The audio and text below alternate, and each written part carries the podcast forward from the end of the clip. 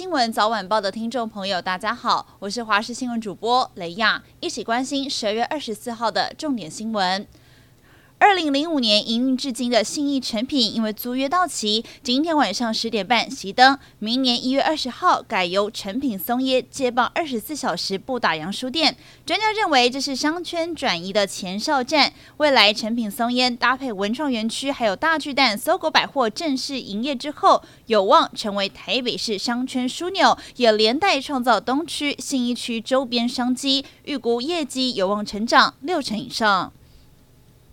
前几天的寒流让雪霸国家公园雪山下雪了，积雪累积有十公分左右，白雪覆盖在路标跟植被上。银白色的世界相当浪漫，不过现在没有下雪了，地面积雪已经开始变成结冰，而且变硬，山路变得非常的湿滑。公园管理处就提醒了，要登山赏美景的民众一定要注意安全，雪地装备也要做好。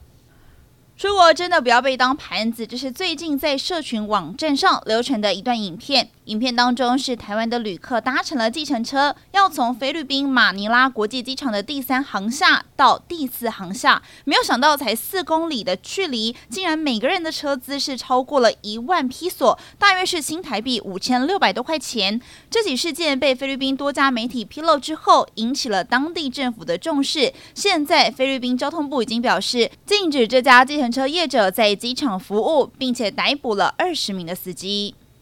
中国青年最近流行假装存钱法，也就是幻想出各式各样的场景，并将剧情中虚构的主角花费转为小额存款存进账户里头。根据中国媒体的报道，有人是靠着假装自己怀孕，七十四天存到了三千多元的人民币，大约是台币一万六。中媒解读这股风潮代表年轻人理财观念与生活态度发生了变化，但中国网友就吐槽，年轻人赚钱不易才会热衷于存钱。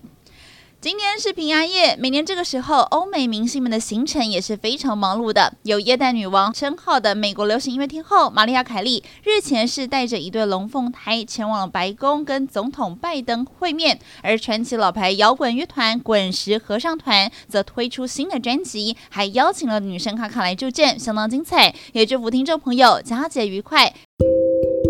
感谢你的收听，我们再会。